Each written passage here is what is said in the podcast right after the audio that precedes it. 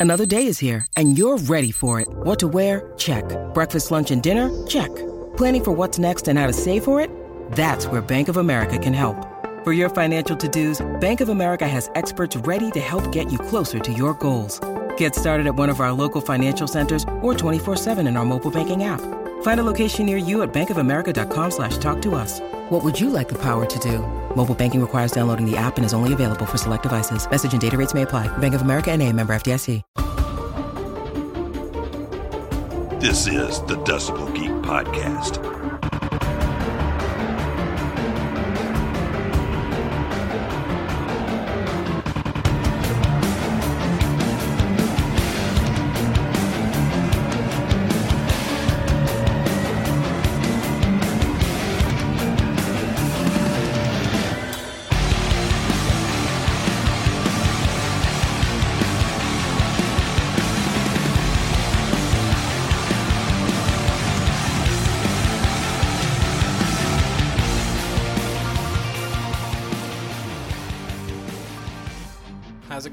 Man? It's going great. I'm excited to be back in the studio, the Decibel Geek Podcast studios, and we've got a doozy for you today.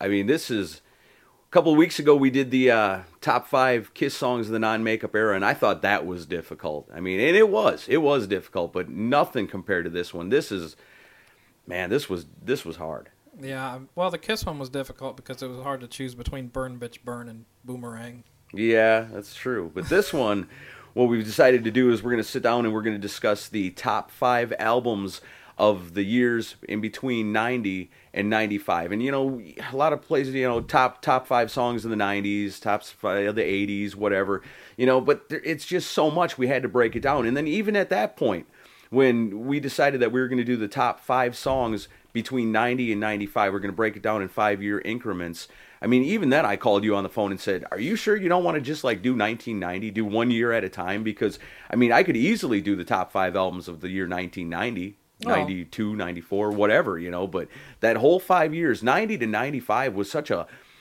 a boom time for rock music, you know, and it was a time of transition and mm-hmm. change as well too. So, you know, you might hear about, you know, the LA Guns came out with an album in that year or in that time and, you know, so did, you know, Red Hot Chili Peppers and and you know, you might talk about Guns N' Roses in the same breath as you're talking about Pearl Jam and Nirvana. So it was a, a time of transition, but man, some great music came out in that 5 years. Yeah, it was it was a, definitely a time for variety for sure. I mean, we had uh, the the grunge era starting to take over, and uh, the Pretty Boy Floyd type groups on their way out, and um, so you, I think you're going to hear a lot of variety on this. It was hard to pick five, just five, which um, but I wanted it to be a challenge, and I want because this will this will help inspire. Um, plenty of angry response from our listeners, I'm sure.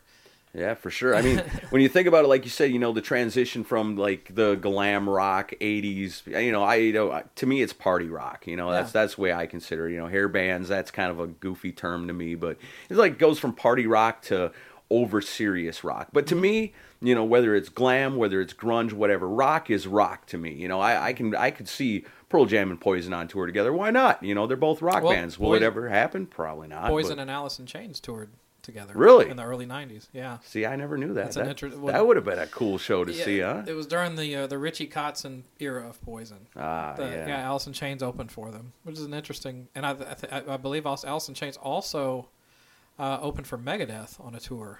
I think so. I, I think I remember that, man. at That would be a great one, too. And see, at that time, you know, some of those grunge bands would totally dog the bands that they were about to overtake. But you got to remember when these bands were first coming out, they were more than happy to jump on tour with Poison or Crue or anybody else. I always remember the band Mother Love Bone.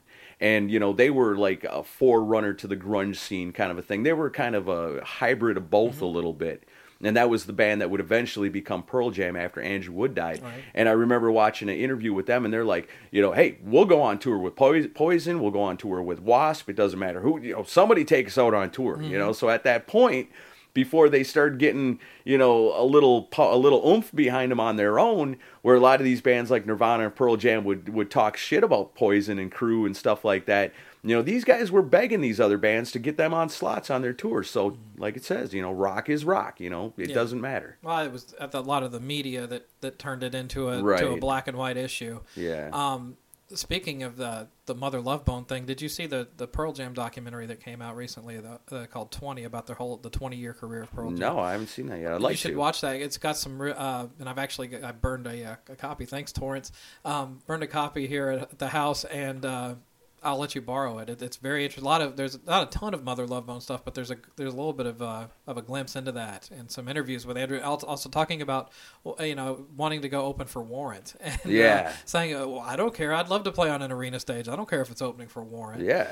So I mean, uh, because like at that time, you know, Andrew Wood kind of it was like Andrew Wood was more like a, a party rock guy. Oh, yeah. And the rest of the band was more like a grunge band. So to me, man, I loved Mother Love Bone. It was a shame that you know it all went down the way it did, and Andrew Wood ended up overdosing and everything. But they could have really been something. Yeah. And you know, I guess the rest of them went on to uh, Pearl Jam, so they're doing okay for themselves. yeah, and Pearl Jam will definitely come up later on this on this show. Yeah, I'm sure it will. I mean, we're talking 90 to 95. You know, you got to talk about Pearl Jam. Absolutely. So, but yeah, good. Uh, the uh, Pearl Jam 20 is done done by Cameron Crowe, who's mostly known for singles and Almost Famous, and uh, great great writer, but great uh, documentary if you want to check that out. So, um, I guess we're gonna. Well, well, also, well, while we're on the subject, how was your Thanksgiving? My Thanksgiving was pretty good. We uh, I went and got together with my wife and her parents, and we had a good meal and everything. And then from there, it was down to the NWA arena for pro wrestling. You know, it was uh, Tennessee Homecoming 2011 with Jerry the King Lawler and Dory Funk Jr. Packed house, great time. No, Andy Kaufman. No, he didn't. No, no, boy, that would have been something. I will sue you, Lawler. All right, well, we're going to take a quick break, and we'll be back with the top five early '90s rock slash metal songs that we picked. Should be interesting. Be back in a minute. All right, it's a practical question at this point. You gonna do Stonehenge tomorrow? No, we're not gonna fucking do Stonehenge.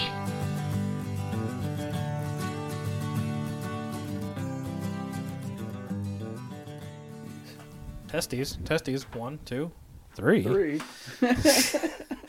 Okay, we're back. That we're going to keep that in the show. Nice. Um, yeah. Speaking of, of wonderful things from the '90s, uh, have you been keeping up with the the Beavis and Butthead return to television? Man, I love it. I It's love awesome. it. It is awesome, man. It- I had to actually sit down with the wife and explain to her in a way to make her understand that it's okay for our 11 year old to watch Beavis and Butthead. Uh-huh. You know, she was like, "Well, I remember the old ones; they're so bad." Oh yeah, baby, the new ones are tame. You know, they're they're not. Well, that's bullshit. You know, Yeah. you and I both know that. And she's like, "Okay," and me and my son are sitting there, and we're just dying laughing at the new Beavis and Butthead episodes. I mean, they're great. I love them. It's about damn time they Mm-hmm. Yeah. brought back Beavis and Butthead. For years, we've had all these crappy TV shows and remakes of garbage movies, and you know all this shit they want to remake and do shitty. Finally, they bring back something good. Beavis and Butthead. Welcome back, guys. I love it. the- love it. The fact that they're that they're criticizing stuff like Jersey Shore and 16 and Pregnant. Well, it- that's it's so funny. It's I love and I've it's it's probably the first time MTV's shown that they have a sense of humor in like a good 15 years. Yeah, and well, that's the thing too. You're looking at it as you know, back in the day, they would criticize music videos played on MTV. Well, nowadays they don't play music videos on MTV anymore. So what do you got left? Criticize all their stupid ass TV shows. But at least they're making fun of themselves a little bit. Mm-hmm. But you know, I don't know. I've never watched Jersey Shore. I don't. You know, to me, the clips on Beavis and Butthead are just the right amount of Jersey Shore and and 16 and pregnant and all that that I could handle. You know, because making fun of that. That's all. That's the only thing it's good for. Oh yeah, definitely. Those shows are awful. Well, all right. So we're we're probably a good 10 15 minutes in and we have yet to talk about any of our choices. Yeah, we are really, really So, ought to get um, into the we are breaking the a meat of record. it. Now it's time for another lame ass top five. So yeah, so, so top 5 uh, early 90s picks for uh, not songs but uh, records. It's tough. Records. Remember those? Records. Um, We're talking '90s. These are CDs now. CDs, yeah, the, the the dawn of CDs, which are on their way out now. So we're gonna we're gonna start with uh, our number five, and uh, Aaron, why don't you go first with your number five? Number five. Man, see, this is tough because I'm looking at my list, and you know, I've got a list a mile long of, of, of CDs that came out in the years '90 to '95, and you know, every time I, I look at my top five, I change my mind. So I'm just going to stick with what I got. I'm not going to change it, even though in five minutes I'm going to want to anyway. But my number five for the top five albums, CDs of 90 to 95, it's hard to pick, man. Alice in Chains, Dirt. That's my my number five pick. You know, it, it was a toss up too because I love Facelift so much. Also, you know, both of them CDs were good. I just gave the edge to Dirt. I think uh, Alice in Chains Facelift had some great songs on it. I think Dirt had more great songs on it, and that's the only real difference. I mean, they're the same to me, but you know, then again, there's there's so many other ones that, like I said, my top five is so wishy-washy because there's so many great albums that didn't make the cut on my list that I would love to have make the cut. Mm-hmm. Motley Crue's Crue album, you know, mm-hmm. that was my biggest dilemma. You know, I wanted that CD on the list, but it's only five, man. You, you're giving me mm-hmm. like mental dilemmas here. You know, I've been sweating out this list, and I'm just going to stick with what I got. So number five, Alice in Chains Dirt came out in '92. Dirt's a good record. Um, there's, it didn't make my list. It's it was it was close, but uh, the only thing that it, that prevented it from making my list is that I'm a I'm, I'm kind of a sucker for I'm a sucker for facelift, and we'll talk about facelift later. But facelift had kind of a mix of it was it almost felt like a transition between the old guard and the new guard coming Right. in. Dirt is a bit is a bit too underground, I guess, for my taste. Yeah. It's a It's too grungy pun for you. Yeah, a little bit too grunt, a little bit just too much slow stuff on there, like stuff Yeah. like um.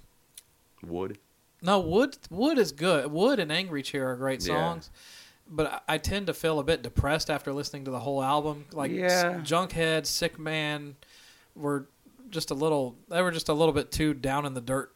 Pun Yeah. intended. I got. I guess We're you're right. Having lots of pun here. Yeah. Um, well, Facelift to me is like more of a metal album, I guess. Yeah. You know, but Facelift is just, and it was so hard to choose. You know, with even between the two Alice in Chains CDs, not to mention the other list of 50 CDs that I didn't make the cut onto this list that that I could have put in that number five spot. But you know, to me, it boiled down to.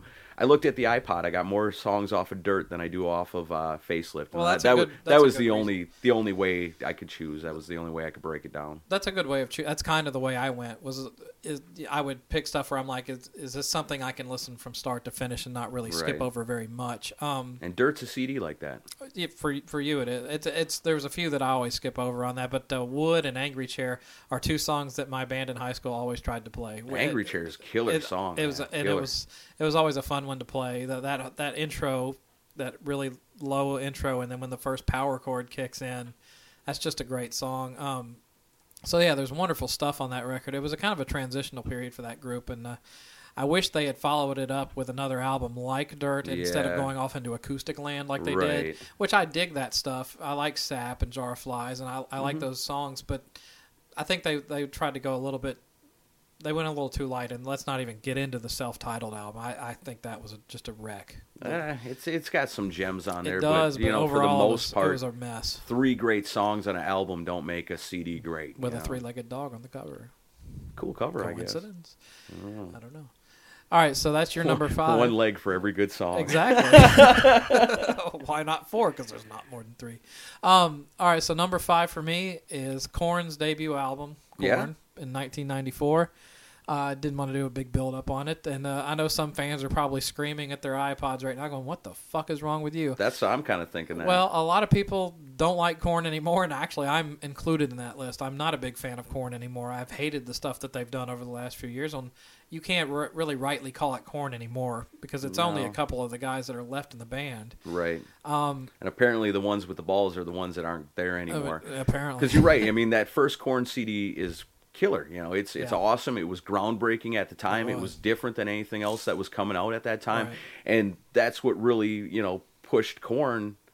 You know, to where people were digging them, and at that point, you know, radio wasn't really playing these guys. No. You know, so it was all word of mouth, and I can tell you by uh, experience. You know, I worked at radio at that time, Hmm. and all of a sudden, I started getting tons of calls at the radio station. People wanting me to play shoots and ladders. People Yeah. wanting me to play blind and stuff like that.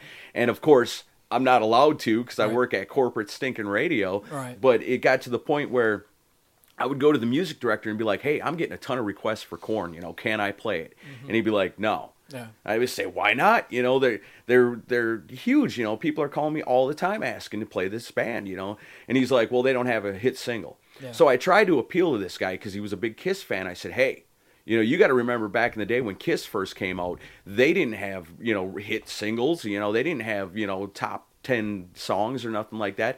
but it was the fans that would call the radio stations and bombard the DJs with calls that they finally started playing Kiss. Right. You know, same thing here. You know, but he couldn't see the comparison because, of course, Kisses and, and Korn are Right. you know two different things, but the concept is the same. So when they came out, it was the start of something good. And you know where they got to now, man, I don't, I don't know. Maybe that's why I, Well- I got like a kind of a sour feeling with Korn is because you know that stuff was so good and so Uh-huh. groundbreaking, and now, man, Korn sucks. Well, and also Korn also can be blamed for spawning so many imitators that were That's so true. not up to snuff with what they did. What Korn I mean, Korn not that they were ever the first band to tune down. Hell, Keith Richards tuned down back in the '60s, Right. But they were the first band that would embrace that style, like throw using a using a Steve Vai seven string guitar, and instead of having that seventh string be a high E, adding another low, like putting a bass string on there, Right. lowering the tuning and just getting guttural with the sound, but at the same time having these real snappy popping drums, Yeah. which almost had a hip hop beat. And I'm not a hip hop or rap fan by any stretch, Right. but there was just something magical about that mix. And then you had Fieldy on the bass, do, you know, doing that percussive slapping on the bass, and it's just. Just all together, it was it was almost revolutionary at the It time. was. I mean, because you, you would not hear anything else like it out. No. And some of the songs on there, in my opinion, are some of the better metal songs that have been released in the last 20 years. I mean, you've got Blind is an amazing song, and if Yeah, you've never is. seen Korn live, you haven't experienced Blind and it's all full in its full glory.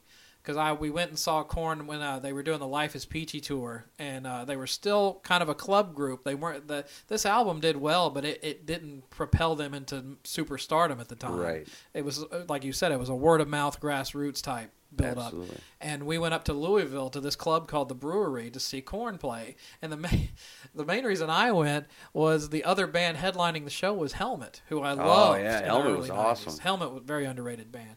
Very. Um, but Korn was building up, and uh, my drummer and best friend at the time, Wes, he was the one who got me into Korn because he he bought this record and he just he saw them at a place called 328 Performance Hall here in Nashville that's no longer around, and he just raved about Korn. And and I'm not gonna lie, I'm not I don't embrace change well. Right. I, when I like a style, I like it to stay the same, and it takes a lot. I have it takes repeated listenings for me to get it. And I didn't get Korn at first. I was like, "What the hell is this crap?" Because I was it just it didn't hit me ini- initially. I was it just sounded like a bunch of garbage noise. Right. Because I was coming off of more of the the quote unquote hair band era. I liked big guitar solos. This Sure. stuff had no guitar solos, Right. Or just sound effects, you know. So it, it was kind of a hard pill to swallow. But then as I when I when I heard it enough times in a row, some one time it just finally clicked, and I was like, "This is really fucking good music." And uh, so I wanted to see Helmet too, so I was like, "Well, let's go up to Louisville and see this Korn and Helmet show." And um, and it said plus special guests on the ticket, so we went from Nashville up to Louisville, getting drunk all the way up there. Not the driver, drunk and smoking and everything. So we uh, we get up into the Louisville area and we're running late, and we're like, "Shit, we're gonna miss the opening band," but we didn't know who the opening band was. Right. So um, we stop at a gas station, and I find like the local, you know, music rag paper that telling you know who's playing around town, and it's got the listing for the show, and it says Korn Helmet plus special guest Limp Bizkit. And at the time, no one knew who the hell Limp Bizkit Hmm. Right. was, and we were like, "Limp Bizkit? What a stupid name for a band!" As if Korn wasn't bad enough, Right. But it was it was like, "What is this? A meet and three show?" And um, Nice. so uh, we're like, well, we're gonna miss whoever the hell Limp Bizkit is, so who cares? So we show up late. We get there probably a couple songs in on Helmet set. And I was like, well, at least we're gonna get to see Helmet. Yeah. Minute we walk in, everyone in the club is going, "Oh man, Limp Bizkit was fucking amazing." Wow. So this is when Limp Bizkit had just started, you know, just come onto the scene. Korn had actually taken them under their wing, and uh, so I went out and bought Limp Bizkit's record the next week and loved it, which they were great for the first couple of albums. And then I was gonna say if Limp rails. Biscuit's on your list, I'm gonna punch No, you. no, no, no. No. Limp Bizkit's not on the list. I'm gonna reach over and punch you. I will say that the, the first Limp Bizkit album, Three Dollar Bill, y'all, is awesome.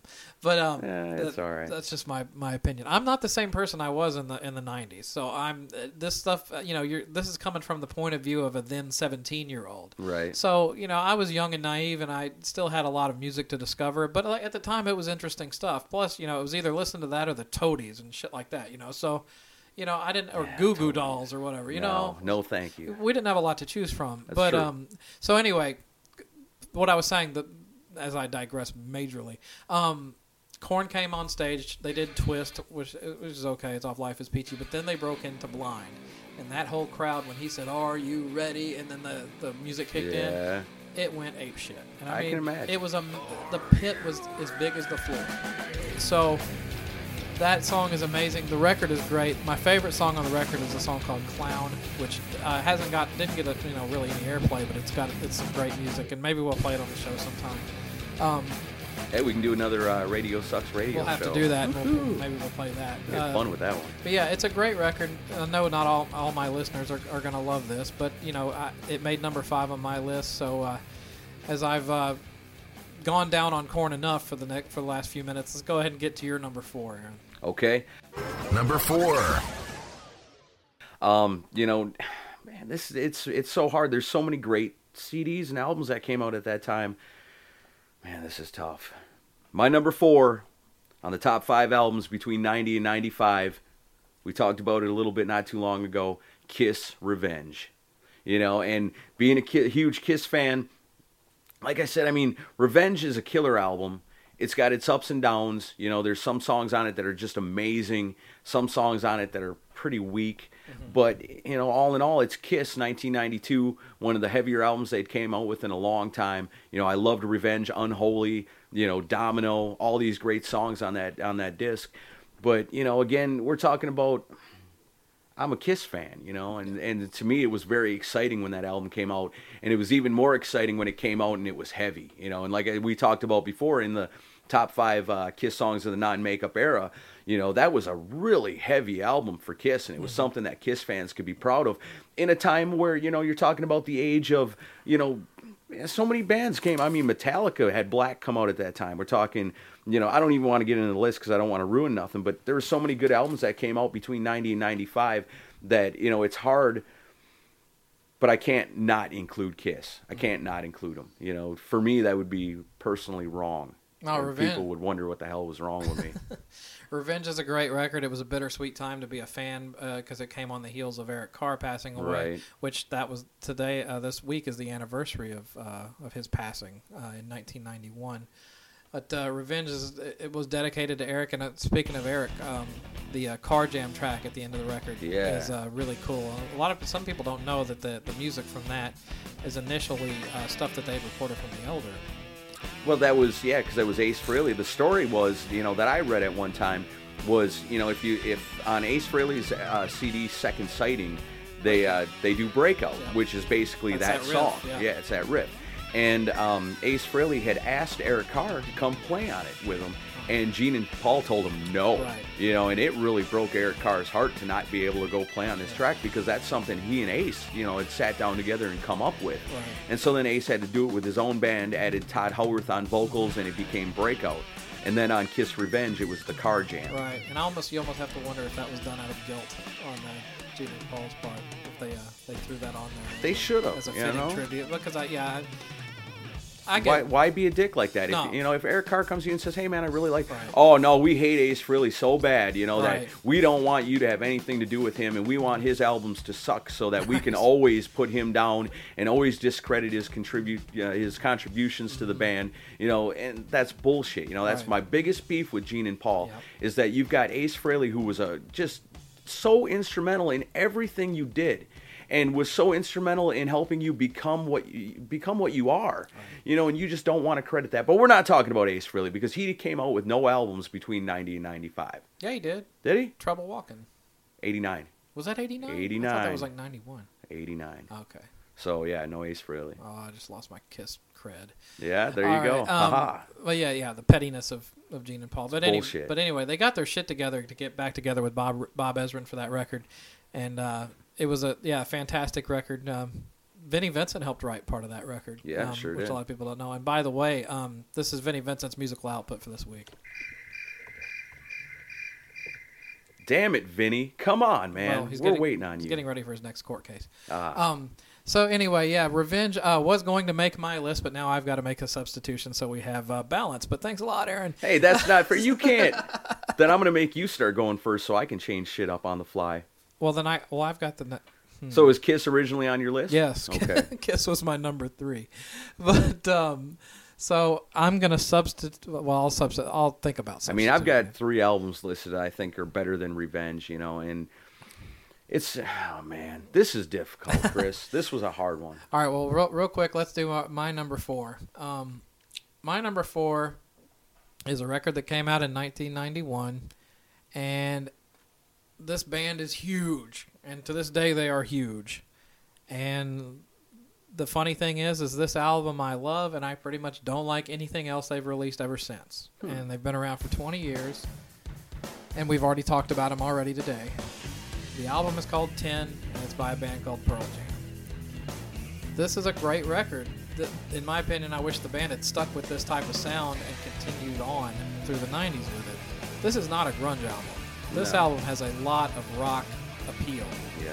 a lot has a lot of big guitar solos, has a lot of big sound, big drums, and uh, from what I hear, Ed, Eddie Vedder did not like the sound of this record. He thought it was too produced, which is the, probably the reason why they sound so underproduced on all their other stuff. Right. The, but this, like you had mentioned, this is probably this. I'm sure there's quite a bit of Mother Love Bone in some of these songs. That's what I was gonna say. I always wondered, you know, how much of that Pearl Jam 10 album were songs that were written for Mother Love Bone, but then brought to Eddie Vedder and said, you know, write some, write some lyrics for him. because it's it's oh, pretty much the antithesis to everything they've done since then. I mean, they've done a couple songs here and there like it, Right. but as a record, they haven't done anything like it since then. No. And that's easily their most popular re- album they ever come out with. It's fantastic from start to finish, and like a lot of uh, a lot of my hairband friends, they you know like to shit on it or shit on Pearl Jam, and you know that's the stuff that ruined the stuff. Music. I mean, you got to look at some of the riffs in this stuff. Like Yeah. Even is a great riff. Oh, yeah. Alive has a yeah. solo, which you could say that borrowed from Ace Frehley from She, Yeah. who also borrowed that from um, I think it was I can't remember the name of the song. It was a Doors song. Uh, Ten to one, I think is what it was called. I can't remember. Five There- to one. Five to one. Yeah. There's a Robbie Krieger solo from the Doors. But I mean, hell, you don't get much more rock history than that. And then you've got Jeremy, which yeah, it got overplayed as hell on MTV, and we all got sick of it. Yeah. I hadn't heard it in a few years, and I went back on my iPod a few days ago and listened to it. That song is fucking awesome. It is an Ever- awesome from song. start to finish. The lyrics, the music. Listen to the build up to music at the end of that song. It's Yeah. it's awesome. Here's here's my thing with Pearl Jam, you know, and I was one of those guys. I was one of those guys that at, at about this time, you know, when the Motley Crues of the world, when the LA Guns of the world, when you know these bands are all starting to kind of fade out. You know, there's so many bands that were like them, you know, and you can't damn the Poisons, the Crues, and the LA Guns and the Warrants and stuff because those guys were the forerunners. And then there was so many other bands, like you say, you know, Korn to bands nowadays. Uh-huh. How many bands have Korn spawned in that genre of music that they sort of created Same with Pearl Jam. that are just awful? Yeah, same Pearl Jam, Stone Temple Pilots, and they're just terrible because they're carbon copies of these original forerunning bands. Mm-hmm. Yeah. Now, when you and like I said, I was one of those guys. I resisted it. You know, I, I didn't personally. I didn't see too much of a difference because I listened with my ears and not my eyes. And uh, well, maybe with the exception of Kiss, but that's different. Um, you know, and to me, like I said, rock is rock. It doesn't matter as long as it's got you know crunchy guitars, nice distorted riffs. You know, guitar solos are great. You know, as long as it's got all those elements, I'm probably gonna like it, unless the singer's just awful. But you know, at that time, I really resisted it. Now it took me a long time because what you do is you you hear you know at that time I remember I would I skipped school I had a buddy that lived across from the school. We'd run over to his house and watch like the new videos of the week. And on them videos would be you know Stone Temple Pilots Nirvana Pearl Jam Soundgarden Alice in Chains and Ugly Kid Joe. Right. you know and I loved Ugly Kid Joe Yeah. man. Loved that band. Still to this day one of my top they might be my top five favorite bands. Maybe not five but right up there you know? And uh to me it was like wow things are changing now. Like ugly kid joe was the last of those Yeah, type of party bands you know? Yeah they were the last ones to to do it on their own because they were different enough from these other bands but they were also very different from the pearl jams and nirvanas of the world too. Now to me pearl jam it took me a long time to accept them. My brother was a huge pearl jam fan had everything they owned everything they ever came out with he owned it. And you know, I was like, yeah, Pearl Jam sucks. You know, I don't want to hear that. I heard Jeremy for a million times. You know, it got so sickening to hear it again and again and again. When I felt like there was other good bands at that time coming out with music that were getting pushed aside and just dumped on because we don't have time for that. We've got to listen to Jeremy again. You know, it was almost like a Nickelback thing. You know, where you know not to compare Pearl Jam to Nickelback because Pearl Jam blows Nickelback out of the water. But as far as being pushed down people's throats, you know, that's what it felt like. Right. It took me until oh I don't know 2006 ish I guess. Um, my brother took me to see Pearl Jam here in Nashville Oh, at yeah. the uh, at the um, the Starwood, and what a great show, man! And they were rocking. And so to me, Pearl Jam is almost like two bands. You know, you've got their you know mellow bummer, you know, kind of music that you know you could put on if you were really sad or something. But on the other hand, they have got some kick-ass rock songs throughout the mm-hmm. years. So you know, you could buy the new Pearl Jam CD, and you know, if there's ten songs on it, five of them are just killer, mm-hmm. and the other five are just filler, I guess. You know, Right. and it's just not my thing. But yeah, the Pearl Jam, as far as their heavy stuff, I mm-hmm. love Pearl Jam. Well, that's why I I'm not even really a fan of Pearl Jam. I'm mostly a fan of this record. And, Yeah. And I watched the as we talked about that documentary. You know, it, that record is, a, is has a special place in my heart because it was high school for me, and you know, it was. Yeah. I have there's a lot of memories tied to this record, so that's going to influence all these choices. You know, but um, no, Pearl Jam as a band. One of the things that always pissed me off about Pearl Jam, and let, let me rant for just a second okay. they i love the fact that it was so funny back then and i uh, watching the documentary brought it all back because i had friends that you know worship these guys and but it, the whole alternative culture back then of um, basically pretending not to care about things and pearl jam was a big proponent of that shit and it was like they they're at the Grammys or whatever, and they're like, the winner is Pearl Jam, and then they get up on stage. Eddie gets the the trophy, and he's got his head hung down, and he's like, "This really doesn't mean anything." And I'm thinking, then why the fuck did you show up to the show? Exactly. You Well, know, obviously it's a it gimmick. does. It's a gimmick. It's a gimmick. It's a gimmick just as much as rappers saying how many guns they got and blah blah Sure. blah. But it's just like you know, quit acting like you're above all this shit, and quit acting like you don't want to be a rock star. I'm sure that you enjoy all that money that Oh, you yeah. fucking make. And you know damn well, as soon as they got around the curtain, they were like, "Fuck yeah!" Yeah, they were. You know? You know, they act like, oh, we're in this to help, you know, push our agenda on environmental stuff, and and it's fine if you care about those things, but you got into it because you liked playing rock and roll and you wanted to screw groupies. Let's not, let's not. Let's not overthink this. Right. And they always act. They always overacted on how they cared and or didn't care about things. And I was just like I said, I love this record, but Pearl Jam used to piss me off with that. And then like, of course, all my friends had to act just like that, you know. And it's just like, or Kurt Cobain used to pull that shit all the time too. This doesn't mean anything, and I'm like, then why are you doing it? Right. Obviously, it's it such a something. drag to be a millionaire Yeah. and have all these women and you know have anything I want at the snap of a finger. Man, this totally sucks. Right, You know, yeah. while the rest of us are trying to figure out how the hell we're going to pay our mortgages and stuff. You know, and Yeah. it's like, man, I'd love a piece of this, uh, get a little Nirvana money. you Yeah, know, it really but- sucks playing but packed geez, arenas every Yeah, night. it's just awful to get up here and, and play these rock songs, man. Just terrible. Give me a break. You know. Yeah. At least. The party rock bands like Poison and Crue and stuff. At least they were honest about Yeah, it. admit hey, that you like this it. is fun. We love it. You love it. Let's all party and have a great time. What's wrong with being positive? I don't Exactly. get that. And uh, you know, one of It my was all a favorite gimmick. one of my favorite lines, and I I, I um, can't credit the writer because I cannot remember the name of the writer who wrote this, but it was in one of Circus or Hit Parade or one of those magazines. Summed it up real clearly. He's like the transition from the late '80s into the early '90s was we went from I want to rock and roll all night and party every day to I hate myself and want to die. It pretty much. and that's pretty much, that was it. the whole the, that was the the uh, consciousness of America. And while I love some of this stuff that came in during that time, just, it was like everything went from happy rock to depressing depressing rock. right. But it's still rock. It's still know? rock. And Pearl Jam's 10 is a great record. So um, go ahead and send your hate mail to uh, NashvilleRocketLive.com and I'll get it personally and you can tell me how much I don't know about music. Um, so we're going to go ahead and take a quick break and we're going to be back with our number three and number two choices of our top five rock and metal songs of the early 90s. Hi, this is Lynyrd Skynyrd's airplane pilot, and you're listening to the Decibel Geek podcast. Too soon. Still?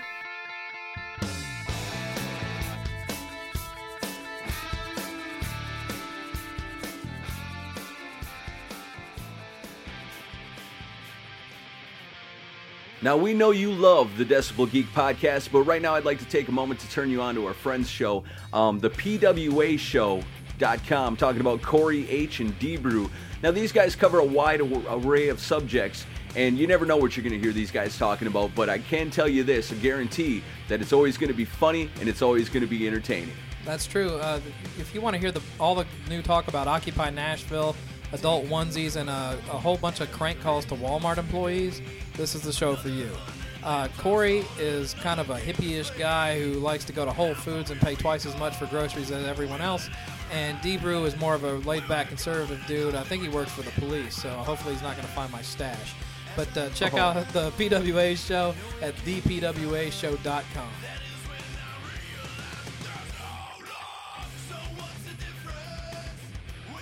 All right, welcome back to the Decibel Geek podcast. We are doing the top five albums of the years between 90 and 95. We're breaking it down to five year blocks. Um, so far, my top five, my number five pick, Alice in Chains Dirt. Uh, number four, Kiss Revenge. Chris, you picked, what was your f- number five? Number five was Korn's first album. Korn's first album, and your number four was Pearl Jam 10. All great albums, but we're going to move on now up to number three. Now, I'm going to let you go first this time so I can sh- switch it up later. Number three. All right, well, my, exactly, because my number three was initially going to be Revenge by Kiss. So we're going to substitute because I have an, an also ran list, and this is an easy substitution because I'm actually kind of happy this is going to make my top five because you took the onus off me. But then I'll sure I'll give you the favor back. Then I am the minute. true Kiss fan out of the two of Oh, us. shit. See, you couldn't. No matter what you did, you couldn't get me to bump Kiss off the list. Yeah, yeah. Mm-hmm. My number three is a fantastic record, from which obviously it's a fantastic record. It's on my top five list. Um, this is the sixth studio album by which it, a lot of people didn't realize this is the sixth album by this band because a lot of people don't know about the first few albums that they did because they've done a damn good job at burying them. Um, this album came out in 1992. Is really really heavy. Any ideas of what it is? I know what it is. I know what you're talking This about. This album is called Vulgar Display of Power yeah. by Pantera.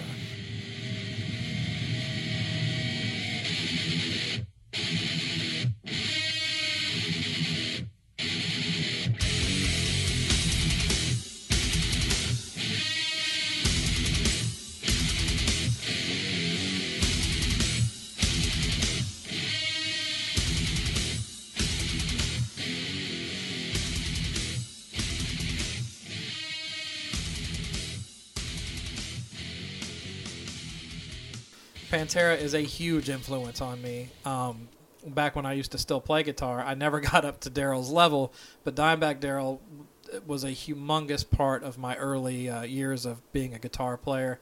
And uh, but aside from just guitar playing, the whole record is just a is just a, a motherfucker of an album. It is. I mean, Vulgar Display of Power, when that came out, I mean, like you said, you know, their their first albums nobody really knew about. To most most people, Cowboys from Hell is the first Pantera album. But I mean, you got to figure, you know, and this is kind of blowing it for me because I've got. oh, I'm it's, sorry. It's tough to do it this way because, well, let's just go ahead and dang it, Was this already dang it, your Chris, list? you're messing things up for me well, over here on my list. You can substitute. Also. No, I can't substitute. I have to go ahead and tell you what my number one album is. Why is that? Well, I guess I don't have. No, to. you don't. Okay, well Let's let's keep it let's just let's just talk about Vulgar's display of power then. When that album came out, what a kick in the ass! You know that was you know I think Cowboys from Hell put them on the map, but Vulgar display of power was huge. You know, Mm-hmm. Oh, the, yeah. Dimebag Daryl was you talk about groundbreaking stuff that happened in those years. Dimebag Daryl and his style of guitar playing, you know, he had borrowed a lot from Ace Frehley. But he took it to a whole Uh-huh. Oh, yeah. new level and added his own to it, and nobody since or before then played like Dimebag Daryl. A lot of a lot of imitation, but Mm-hmm. never any duplication when it comes to Dimebag. And in my opinion, you know, love Ace Frehley. Dimebag Daryl's got to be the greatest guitar player of all time. I don't know that I'm ready to put him up there yet. That's such Really? A, well, that's such a subjective thing. We, we have to do a show on that one too. Okay. Because that's Well, I just blew my pick. he's he's well he's he's up there with. I mean, he's definitely in the highest echelon of guitar players. I'm not sure that I'm ready to replace Eddie Van Halen with him, but but he's up there. But uh, Vulgar Display of Power, awesome record. And actually, what I learned, one thing I learned from the wiki page, which we know Wikipedia never lies.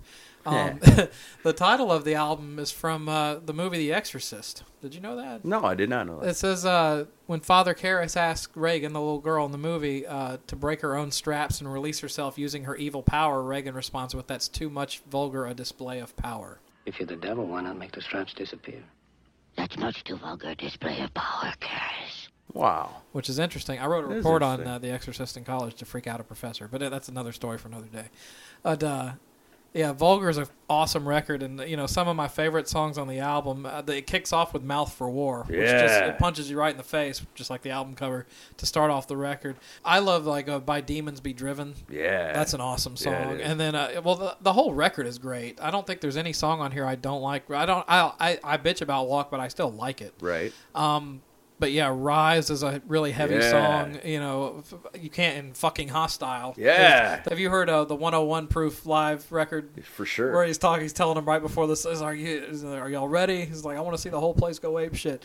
And it's just Phil Anselmo is awesome. He's like a great ringleader on stage. and uh, so yeah, speaking of Pantera, a little quick concert story. I remember, we went. They came here to Starwood and a few years ago, well, many years ago, I should say Yeah, it's been a while. when I was in college, and um, last minute we all just decided let's go see Pantera, and because my friends, a couple of my friends had never seen him, and I was like, well, let's go. You know, we'll go, we'll go jump in the pit because that was that that was in Yeah, vogue then. Was sure. you you would go to a show to beat people up, Right. and uh, so we were like, well, that's cool. Let's go get grass seats and we'll get in the pit. So we go up to the ticket office and we and you know back then at Starwood you could see around the ticket booth and you could see the grassy area. You remember right. that? Yeah. well the grass was empty and i was like what the hell's going on? And and um they were and they were like they said the grass is sold out. And we're like what? And we're like well let's just buy a regular seat and then we'll get into the grass area and the hope then the pit will start or whatever. Right. turned out they had closed off the grass area to stop people from moshing Oh wow. so they had everyone in the seating area so you Right. cut the attendance in half right then So you could only kick the shit out of the people in you your couldn't even vicinity. do that. there were people on the walkway behind the seats that were just dancing, and they were getting thrown out of the show. Really? It was some kind of weird security clusterfuck. wow. And like I had, yeah, two friends of mine from high school were pushing each other, just Hey, you there? around. Quit enjoying the music. And they were, and they threw them out of the show, and it was like, That's insane. so imagine going to a Pantera show, watching them just go fucking crazy on stage, But you're you not can't allowed do anything. to. Yeah, that is nuts. It was ridiculous. But anyway, they were still great. But uh, yeah, Vulgar Display of Power, that's my number three. Great record. Um, if you've never heard it, I don't know what rock you've been living under. Yeah, no kidding. get the hell off out get of, off from of it, underneath go it, buy it. and yeah, go get that right it's now. a great record. All right. Totally. So yeah, number three for you. Number three for me, love this album. I mean, probably one of the best he ever came out with. You know, definitely some of the best stuff he's come out in later years. My number three pick for the top five albums between 90 and 95. Gotta give it to the man, the godfather of metal, Ozzy Osbourne, with No More Tears. What a great album that was. Zakk Wylde on the money. You know, talk about a super group. You know, that album was a super group. And just, you know, and I'm, you know, it's it's always the, the same deal where you know you get the one song that you hear over and over and over and over again. That's the one, you know. But the rest of that album is just killer. I love it from beginning to finish. You know, some of the one of the best albums I think Ozzy's ever come out with, which is saying something because Ozzy's come out with good ones and continue continues to to this day. But there was something special about No More Tears. There was it was different than the stuff he'd kind of done before that. I think it was Zakk coming into his own a little bit in the band and really, you know, that that's some of Zakk Wylde's best guitar work is on that album, you know, and before he just played himself out. Yeah. right and uh I don't know. I what can you what can you say about No More Tears that hasn't you know? It's just great from top to bottom, all the way through. Mom, I'm coming home, a little played out. Heard it too many times, but even that's not a bad song if you're in the mood mm, for it. No, it's a good melodic You know, song. but for me, I'm all about the heavy shit. I'm all about the screaming guitars, the rockin' solos, you know, and, and this album delivers the goods through and through. Ozzy Osbourne, No More Tears came out in 91 and blew my freaking mind. I Yeah, loved it. That song, that that whole record was kind of sewed into the consciousness of music at that time because it was Ozzy. It was Ozzy reestablishing himself after a few years of just let's just be honest, some not very good stuff. I Right. mean, it, you do, really the last thing before that that he had done that I thought was great was um, the Bark at the Moon stuff with the you know Jakey Lee playing for him. See, you know, I liked uh, No Rest for the Wicked. I I, thought that was. for I mean, one. that had its. That was an album that you know had its moments. You know, it was another one of them where it's you know a, a few that are Yeah, killer and a little bit of filler. You know, and, Yeah. and uh, Ultimate Sin. I don't know that one No, too had some good a- songs on it, but it was too. That was the keyboard album. You know, get that. Sh- this is Ozzy fucking Osbourne, was, man. you don't play no keyboards on this shit. And him having like videos where he's dressed like a businessman in a cowboy hat, and it was just Wearing Ric Flair robes and yeah, stuff it was like it was that. a yeah. He looked like Bea Arthur or some shit. Yeah, was- he looked it's- like hell, man. He did. He looked awful. He was it- fat then? He was fat. He was bloated. He was his drug addiction had gotten to like its worst point ever. This this album This here, No More Tears, was, was his- it was reminding people that I am the Prince of fucking Abs- darkness, absolutely. and you better recognize. Yeah, it and that was- was a great way to do it. It was definitely him reestablishing himself because it. Like, best thing he did ever, in my opinion, since Blizzard of Ozz. You know, because that Yeah. was, I, which I think that's the best solo lineup he ever had. I mean, I you, when you had you got Randy, you got Tommy Aldridge on the Yeah. drums. I mean, that was a that was a kick ass lineup. But um, I digress. But yeah, that, that's a great record. Zakk Zakk was a new uh, commodity at the time, and And you could was, tell the uh, difference between No Rest for the Wicked in his playing and No More Tears, where I think No Rest for the Wicked, he was kind of like, hey, you're the new guy, you're hired, do exactly what I say. Right. And I think that, you know, you can kind of tell that on No More Tears, Zakk Wylde got a little more input. You know, that I think Ozzy had, you know, after after bringing Zakk in and coming out with No Rest for the Wicked, you know, going on the big tour and everything, going back in the studio, I think Zakk had earned Ozzy's um, his confidence, Mm-hmm. you know, and he let him cut loose a little bit more, and it definitely goes to show that you know it, it comes through in a great guitar album for sure for Ozzy. Yeah, that's a good record. So let's go. That's that's a good one. Um, so yeah, I will. Although it was kind of funny that Ozzy's still around after he did a tour called No More Tours. Yeah, you know, what are you going to do? Everybody retires and then says, "Oh no, we Yeah. can't retire." What about Kiss? Yeah, you know, Kiss they did the did it. farewell tour, what, uh, it was 11 a- years ago It was actually the or the farewell to Ace Frehley tour. They should have just just been honest and called it that. Yeah, we knew they weren't, we knew they weren't going to pass up any more money. No, no But- way. All right, so that, that's your pick for your number three. Yeah, number Okay. three. Like We're up it to number two. number two. So Number two. this is my pick for number two. This is another one that some people are going to be like, eh. Although you've already told me that you liked it, so you kind of screwed up my list a little bit. But Good. I'll go good. All right, Good, but you uh, messed up mine too. so we'll throw Because in. we don't uh, we don't discuss this ahead of No, time. we I mean, don't. when we're we're on the air and we're recording, this is the first time. You're like, I'm hiding my list. Uh-huh. Chris has got his list hidden from me. So if it gets jacked up, well, that's just too damn bad because that's the way we do it. We don't really sit down ahead of time and try to hash this out. We It's you know throw our yeah we throw our opinions at each other and that's about it. All right, so this is uh, my number two, which this album had a profound effect on me as a teenager, and uh, this was this was sort of my introduction to grunge music. It was a it was my it was my gateway drug into liking grunge stuff because it had a little bit of the old and a little bit of the new. This album was released on August twenty first, nineteen ninety. And thank you, Wikipedia, if you're right. Um, Facelift, Alice in Chains.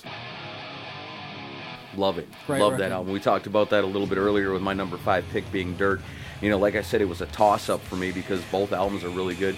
Facelift, I mean, when when that first came out, when Man, the I remember the first time I seen the Man in the Box Yeah. video, and I was just like, holy shit, what is this? You know, it, it this is not Motley Crue, this is not Poison, it's not Guns N' Roses, it's not Metallica. In a lot of ways, it blew some of that stuff away, and I think Alice in Chains, you know, and a lot of people lump these guys in with you know being the alternative rock and being the grunge rock. But man, this is a fucking metal album through and through. Facelift is killer. Yeah, it's got the, uh, Jerry Cantrell, great lead guitar player. Yeah. Um, some of the solos are. I, I'm always going to speak from a guitar player's point of view, folks, because that's the, that's the way I came up. You know, and I'm, I'm the same way. yeah. You know, if if you could have you know the best singer in the world, and if it don't have rocking guitars, I don't give yeah, a shit about it. That's why Korn was kind of an unorthodox choice for me, like I said, because it was a bitter pill to swallow not having the big guitar solos. Right. But at the same time, there's some really inventive riffs on there. But like Alice in Chains, Jerry Cantrell, you could obviously hear the Ace Frehley influence on Oh him. yeah, for sure. You know that bl- Jimmy Page type blues rock Yeah. quality, which that's what I thought that's what made Alice in Chains stand out amongst some of these grunge bands because a lot of the grunge bands did not have good lead players at all. No. you would hear sometimes no guitar solo or just really weak ass guitar solos. Yeah.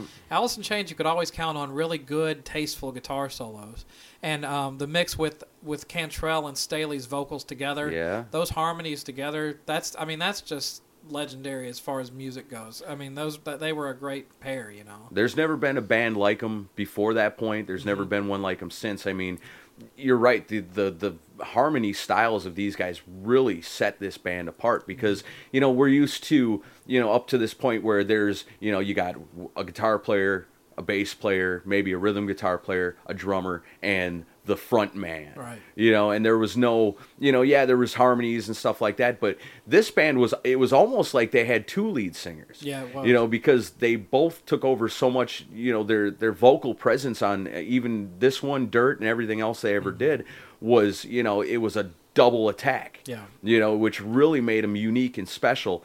But you know, the fact that this they just fucking rock, man. Right. I love Alice in Chains. I I am on my I think my fifth copy of this album. Yeah? because I've Wearing 'em out, I, huh? I wore out three cassette tapes, and I went and then I had one CD. The CD got broken, and then I, now I'm on to my fifth version of this record. That, yeah, for that's how much I for love our younger album. listeners, you might want to go on the Wikipedia that Chris loves so much and look up cassettes. cassettes. Yeah, they were these little square things. Yeah, check it out. They were know. shitty. I thought they were so cool at the time because it's like, oh wow, I don't, you know, it's like when I was younger, I would buy my Uncle Bruce's albums, you know, because he was into this new newfangled cassette thing, you know, Mm-hmm. Right. and so, but it sucked because you know, what do you do? You can't carry an album with you, Uh-huh. you know, and then when all of a sudden like cassettes were getting big, and then Walkman, you know, and all Oh, that, yeah. it's like great, you know, but. Nothing worse than having you know you're listening to your favorite C- cassette and all of a sudden it starts going.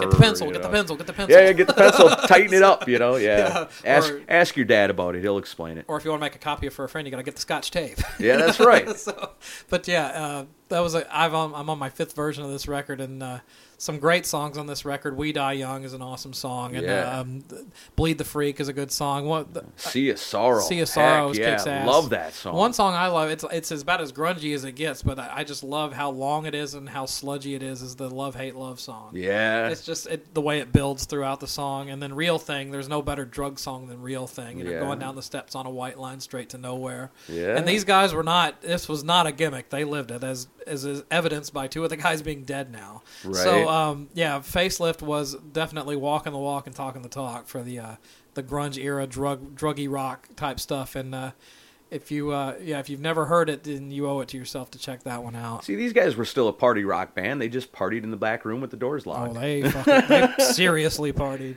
But uh, yeah, that's my number two. All right, on to my number two, and we're getting down to the nitty gritty now. We're we're almost at number one, but number two for me is one of my favorite albums of all time. One of the greatest rock albums I ever heard. Definitely the best one this band's ever put out, in my opinion. Um, you can't deny it. You know, it's got it all from top to bottom. Killer vocals, awesome guitars, strong drumming. It's got it all on this album. Even got a couple of slow ones for the ladies on there. It's Skid Row, Slave to the Grind, 1991 love this CD. There's I can't think of not a single bad thing I can say about that CD. When that came out, you know, the first Skid Row CD was really good and it was a good introduction to the band, Youth Gone Wild, all that stuff. But when Skid Row came out, and like I said, when they came out with Slave to the Grind, like they, you know, this was a time when music was changing and things were heavier. You know, and a lot of times Skid Row gets lumped in with the party rock, hair metal type bands, but Undeservedly. undeservedly so because if you listen to Slave to the Grind, this band is metal through and through. And I remember the old uh, Skid Row video. I don't think it was "Oh Say Can You Scream." I think it was called "Roadkill," Uh-huh. and it shows these guys on the road and they're hanging out with Pantera. Oh, yeah. You know they're touring with Pantera, so you know that shows right there that these bands are equal heaviness. I mean, Dave Snake Sabo, um, Rachel Bolan, these guys, killer guitar players. Um, just it was such a thick, you know, thick guitar sound on that. And to me, my opinion, Sebastian Bach's the greatest rock singer of all time. You know, and it was just the total package with this album. And even like I, you know, I joke, I say "Oh, I got a couple songs on there for the ladies. You know, the the, the you know required love ballads of the time. Right. But even those songs, you know, are it's not like uh, I remember you. Uh-huh. You know, the the slow songs off "Slave to the Grind" are still heavy in a way. You know, they're they're lighter, slower songs, but they still got that that heaviness to them. And uh, I mean, you you, you can't deny "Slave to the Grind." Well, I love it. Even the one of the slower songs on there is a, is pretty serious subject matter. It was "Wasted Time." Yeah. on that record, and that's about losing a friend who died from heroin addiction. Yeah. So I mean, there's that, and then you got Monkey Business, and then the title track, and you know, Psycho Love. it was it was it was Skid Row not messing around. You know, they Right. they were they definitely delved deep into their their lyrical bag of tricks on that record. Um, but yeah, the title track is just an ass kicker. Yeah, it is. I mean, know? and then you take songs off the, you know, the backtrack songs like uh, Mud Kicker and Riot Act. I mean, Yeah. that's that's kind of song like if, if I'm about to kick somebody's ass, you know, I want you to drag in the PA and, and put in this CD and play Mud Kicker while I'm doing it because I can't lose if that's playing in the background. But you know, you can do that with Pantera songs too. But 90 to 95 was a very special time because it was a, a transition period between, like you say, you know, the old guard and the new guard as far as rock music goes. This album lands squarely in the middle and fits either side. Yeah, and it it debuted at number one, which Yeah. was unheard of at that Heck time yeah. because grunge was was killing everything. Right. And Skid Row came out with that, and they just they did great. And it's it just also you know is evidence of how much of a damn shame it is that that, that it ended for the for that for that incarnation of the group. Right, because it wasn't so much, you know, you guys have put out a crappy album and now, you know, you're at the end of your Right. rope. These guys actually came out with their strongest album, but still got sucked down the drain with all the other bands that,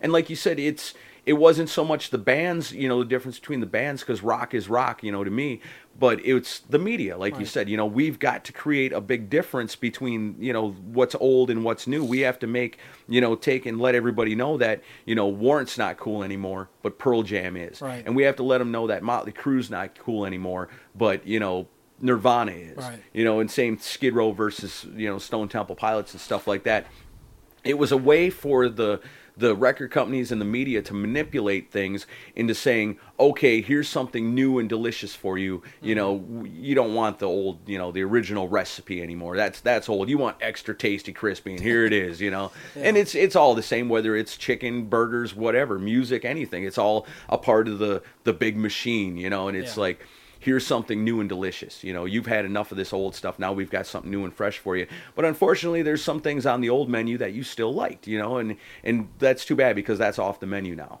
You sound like Paul Stanley with the analogies. I thought that was Gene, the Gene Simmons, both the, of the buffet. way, you know, yeah, there- there's- there- well, it's it boils down to taste, you know, and what what can you analogy better with taste than food, you I know, mean, and, you- and food and music. You, you- enjoy it, you know, you need it. Yeah, it's some- need you- it to survive. You can like pickles and lobster thermidor, you know. Yeah, you know, why not? But these bands, you know, this the difference isn't that great in that though. You know, No, that's no, that's the thing. You know, the it, I mean, people were saying I love Pantera. You know, they're heavy, they're awesome, I love them. Oh, Skid Row. Oh no, that's that's 18 and Life. That's youth gone wild. That's not cool. Right. But this album, and even you know, even uh, Subhuman Race, which gets no attention, Right. was a killer album too.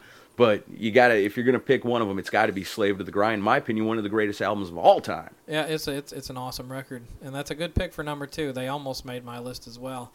And as you mentioned, uh, what you, what people were saying, we're gonna after we get done with the I can't believe ones- you put Pearl Jam above Skid Row. For shame. Well, like I For shame. like I mentioned, that a lot of these picks have a lot to do with the emotional tie that I would have to the record and like what it meant to me at the time.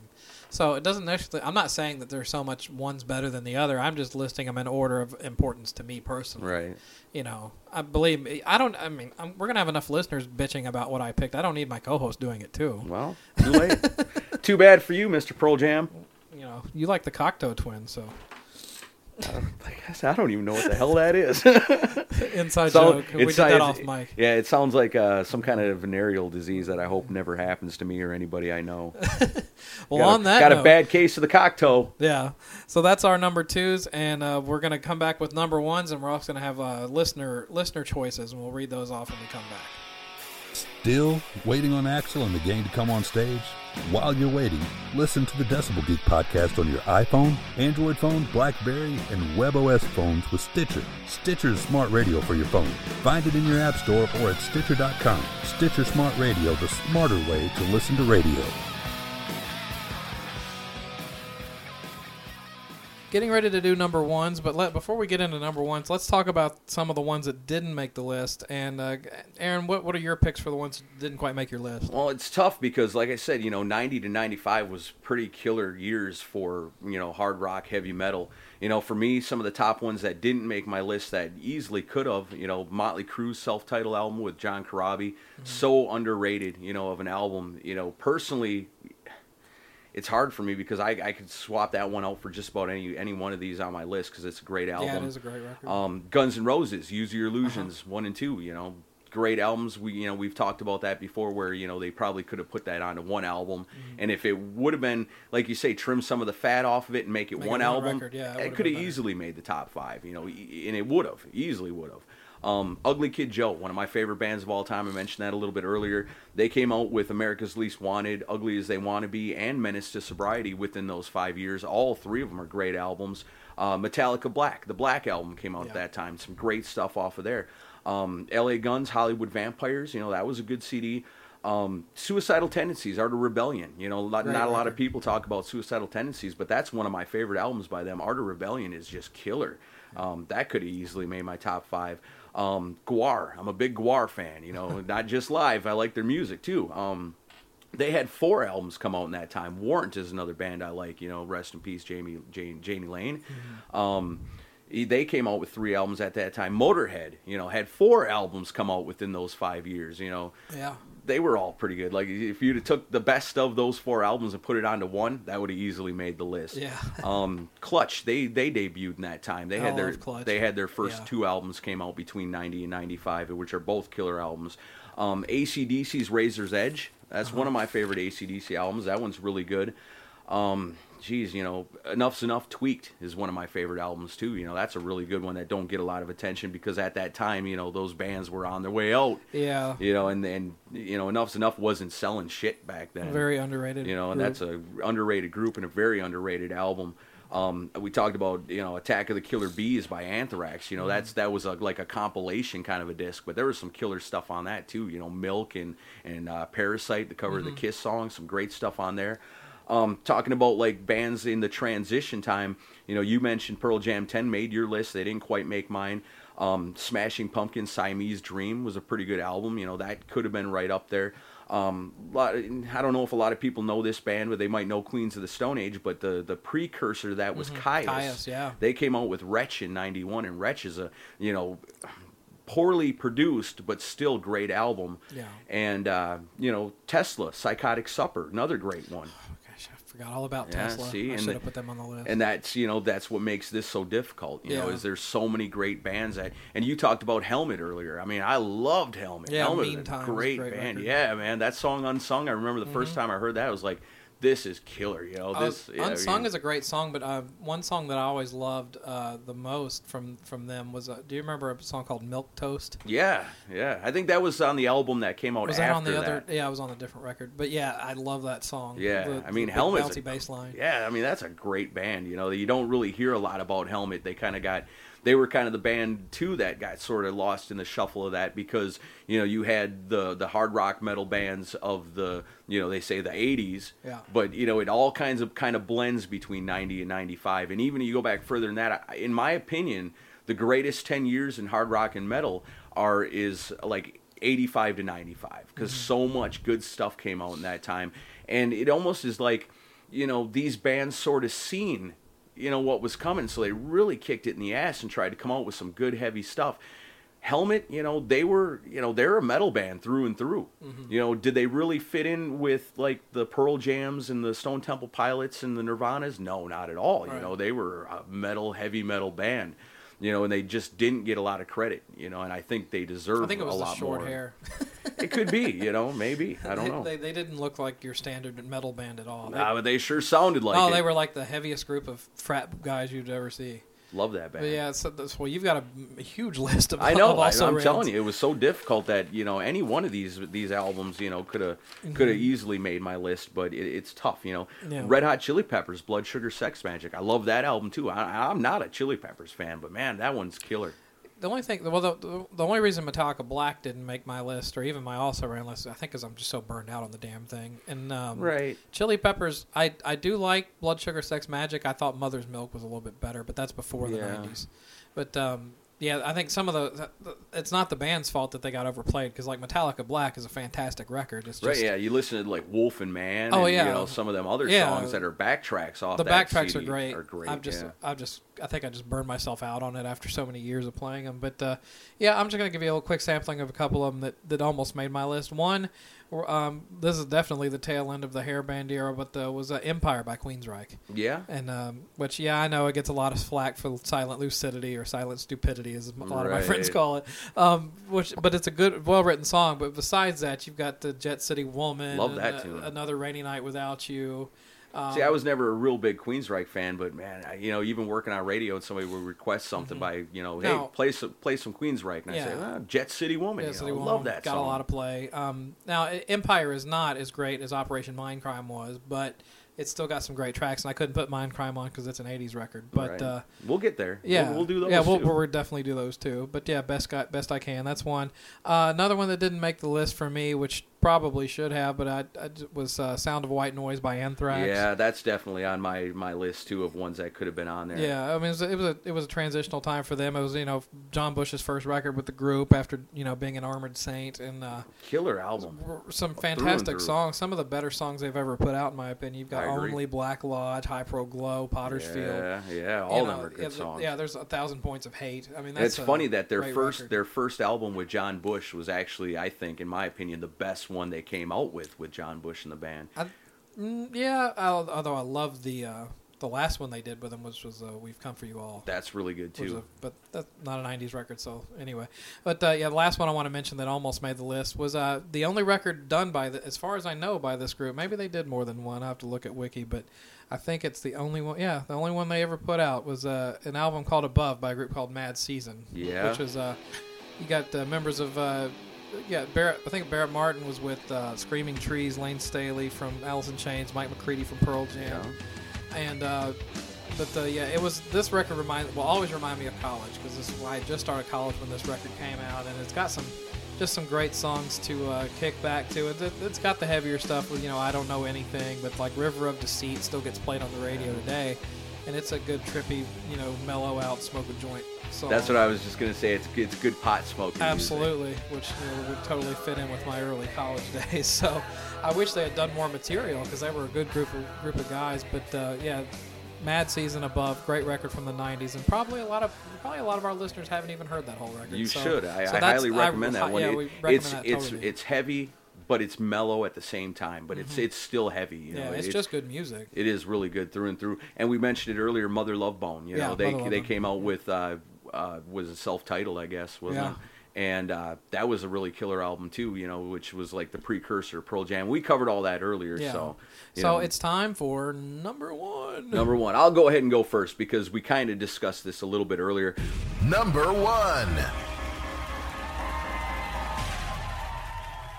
my number one pick for the top five albums between 90 and 95 and you know you picked vulgar display of power. You know with me it was a toss up it came down to you know the number of songs you know and, and that's what i kind of referred to on this when I, when it came hard to pick was i'd take a look at my ipod and see check count the numbers of songs from albums you know what do i have in my personal ipod? And the the number of songs off cowboys from hell outnumbered um, Pantera's Vulgar Display of Power by just a little bit. But the reason I picked Pantera, Cowboys from Hell, is because it's just a killer album through and through. And, you know, 90 to 95 was pretty much owned by Pantera. They came out with Cowboys from Hell, which was killer. Vulgar Display of Power was killer. They came out with the live album. They came out with Far Beyond Driven. 90 to 95 was all about Pantera.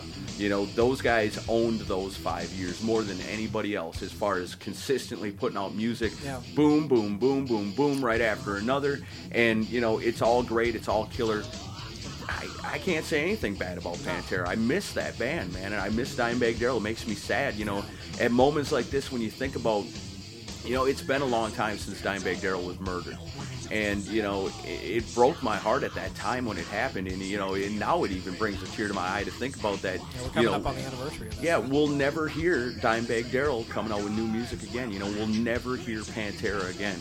And those five years, 90 to 95, is something that's special in my heart, especially with the band Pantera, that none of us will ever have back. Yeah. You know, and son of a bitch that killed him, you know, and you say what you want to about it, you know, but you know, it's it's sad, you know, and it, it breaks my heart a little bit now just to talk about it even, but you know, you, like they say, you think about the good times. Yeah. And when I think about the good times, I think about Cowboys from Hell, you know, and how the, when that came out, you know, and I remember somebody said, "Oh man, have you heard heard this new band Pantera?" And I said, "No, you know, never. You got to listen to this." And just blew my mind on how awesome it was, you know, and and uh, yeah, that's my number one right there. No, no doubt about it. You know, and, and like say, you know, number two Skid Row, number three Ozzy, Kiss, Alice in Chains, Pantera, Cowboys from Hell is.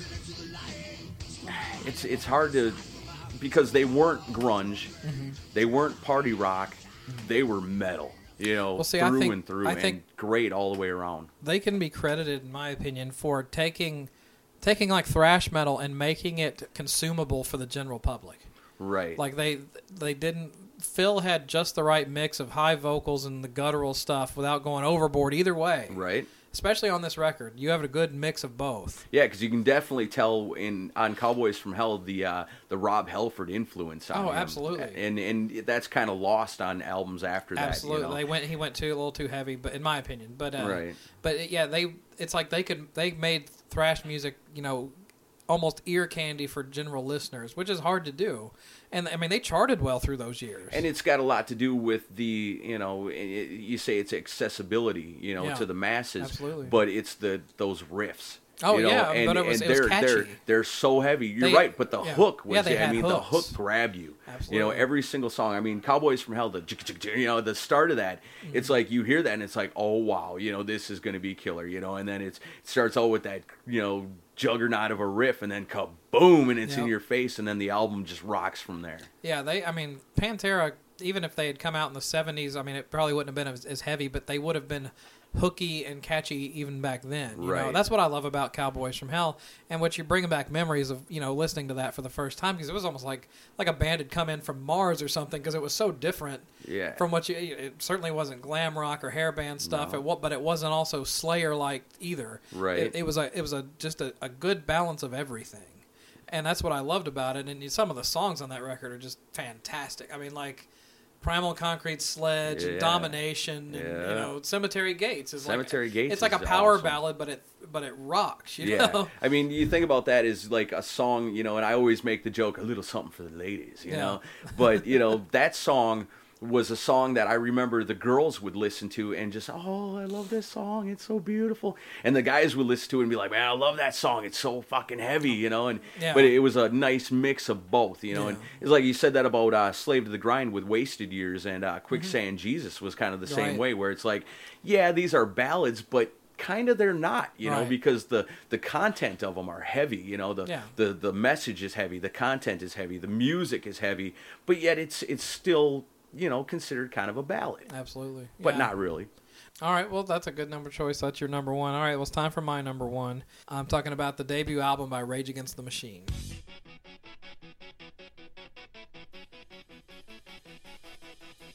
Yeah, see, I knew there was going to be some that I forgot. And this one, I listen to the. I to this day, I listen to this record on a on a regular basis. Yeah, it's- and it's it never gets old, and it's got uh, you know, I don't think Rage ever topped himself. Evil Empire had some great tracks on it Mm-hmm. too, but this one has is them at their rocking best, I would say. And uh, stuff like Know Your Enemy, which is uh, that's probably one of my favorite tracks on the record. And you got Maynard James, James Keenan from Tool doing a guest vocal on part of that Yeah. song. And uh, the artwork is staggering enough. You've got the photo of the Buddhist monk that has set himself on fire on the cover, so it, it grabs your attention right off the bat. Um, but yeah, this I mean, nothing was like Rage Against the Machine when they came out. It was the ultimate rock and rap, you know, mix. Right. And you know, yeah, they Without had, it being too rap that you didn't like it. no, it, well, Tom Morello is just a complete savant on the guitar, you Yeah, know, and like a maniac. yeah, I mean, I wish he would play some straight ahead solos more, but it, just the stuff he did was just so groundbreaking, and you know, you know, killing in the name that that completely Bomb track. rocked. Bomb track, you know, take the power back. Yeah. Bullet in the head. The end of bullet in the head just slays people. I mean, feel terrible for not thinking of the Rage Against the Machine. You know, and there, but you say there's so much that came out in, the, in the, that five year block that you're bound to forget stuff. But yeah, Yeah, I, but- I feel like an idiot for for forgetting them. fantastic production by Garth Richardson on the on the on the album. Um, just a just a heavy ass album, and uh, you know, just a, an angry album. You know, it's got a line, you know, your anger is a gift on it. It was one of those one of those albums that wants you to embrace your anger and you know spit Right. it back out. And Well, at a time when everybody else, like you said, was oh well, it sucks. You know, it sucks yeah. to be rock stars. Let's- you know, let's and- be depressed. And these guys weren't. You know, we're not. We're not party rock band, and we're not. You know, thrash metal band, and we're not. You know, grunge band. But they were something. It was like- they were something different and unique. Yeah, I was let's beat the shit out of people. Yeah. yeah, they were just aggressive, and you know, I don't necessarily agree with all the agenda of, of whatever they were pushing, but it, it just just a great record that makes you bounce your head back and forth. And, Yeah, uh, for the music. yeah. You know, even if you put aside, if you're not into, you know, like you say, their agenda, or the message they're Yeah, trying to push, and the the lyrics and all that, stuff, the no. politics, you know, and save these people in this country, and you know, feed these people in this country, and Right. save those whales over Yeah, there, and all that of that. bullshit. But when it comes straight down to the music and kicking ass, then this album cannot be denied. Yeah, one of the heavier one of the heavier commercial rap you know rock records that uh, got a lot of good you know launched their career from then on and Yeah. uh, you know Rage is a great band to this day and uh, if you've never seen them live you owe it to yourself to see them because they're definitely something to be witnessed. Um, so yeah, Rage Against the Machine self-titled that's my number one pick and that's our number one pick. So uh, happy with that list and I guess we need to talk about some of the listener picks that uh, that came out and uh, let me pull that up real quick. So let's, see if if uh, some people got some stuff that we did. We got a Extreme Pornograffitti. Remember that group? That that, Yeah, album? that was a pretty good album. uh, Corrosion of Conformity. Blind Yeah, Corro- COC, man, I love that band too. had a lot of people picked Slave to the Grind. That was a that was a popular pick. Um, That's my number two. I'm with you guys. Nine Inch Nails, Downward Spiral. Yeah, Yeah, a little too electronic for me too. Um, I like Nine Inch Nails, but not I don't like the whole record.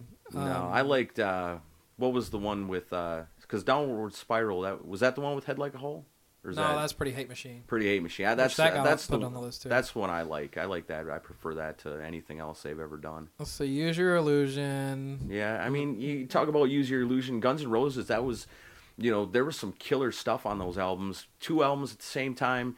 You know, with like like we were talking about before. You know, if they would have took that and said we're going to come out with one. And get rid of all the other, you know, like the estranged and some of the other, you know, oddball songs in there, because there are some kick-ass heavy songs on there, you know, and and some of my favorite songs of all time are on those albums, but just a little overkill, I think. Here's a couple that I that I forgot about that uh, probably that should have at least made my also ran list. Was you got the Megadeth records from that time? You got Rust in Peace, Yeah, Countdown Rust, to yeah, Extinction. yeah. She see, there's no. Yeah. How could I have skipped Megadeth? Countdown to Extinction is absolutely one of my favorite albums of all time. All right, I'm I'm knocking out Alice in Chains and putting that in. Oh, okay. okay.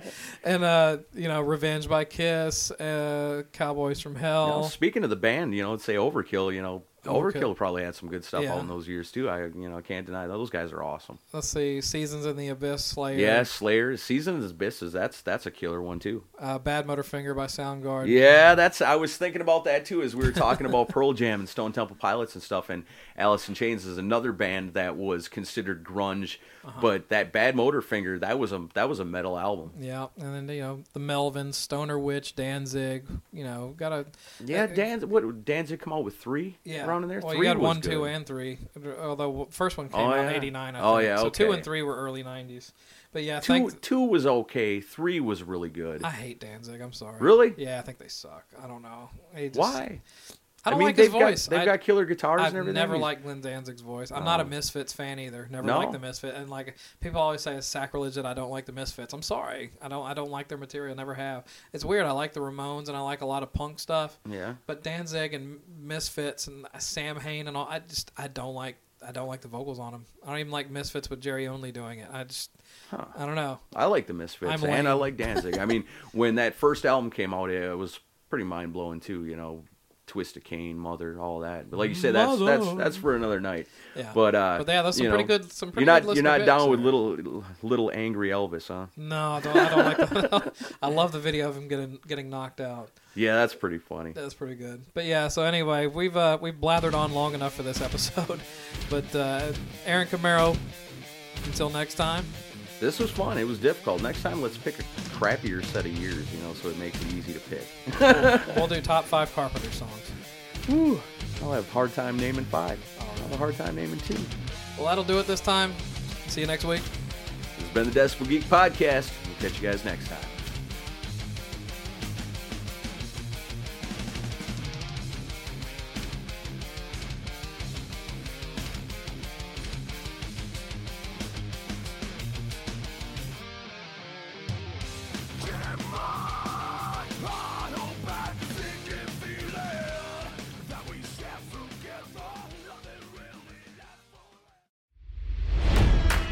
It's NFL draft season, and that means it's time to start thinking about fantasy football. FantasyPoints.com features industry leading experts and prognosticators using proprietary hand charted data to help you score more fantasy points. FantasyPoints.com is the place to go for whatever kind of fantasy football you play. Whether you play fantasy football, daily fantasy sports, or do a little bit of everything, Fantasy Points has the meticulously researched content to guide you to victory. And why wait for the fall? Fantasy Points also covers the new spring football league, the UFL. Join the guru, John Hansen, Scott Barrett, Joe Dolan, and other massive names in the fantasy football universe with an exclusive offer. Use code Pantheon for 15% off any fantasy points package, including the all in package, with access to every article, tool, and data nugget that Fantasy Points has to offer. That's fantasypoints.com and code Pantheon for 15% off at Fantasy Points. Fantasypoints.com. Code Pantheon. Score more fantasy points.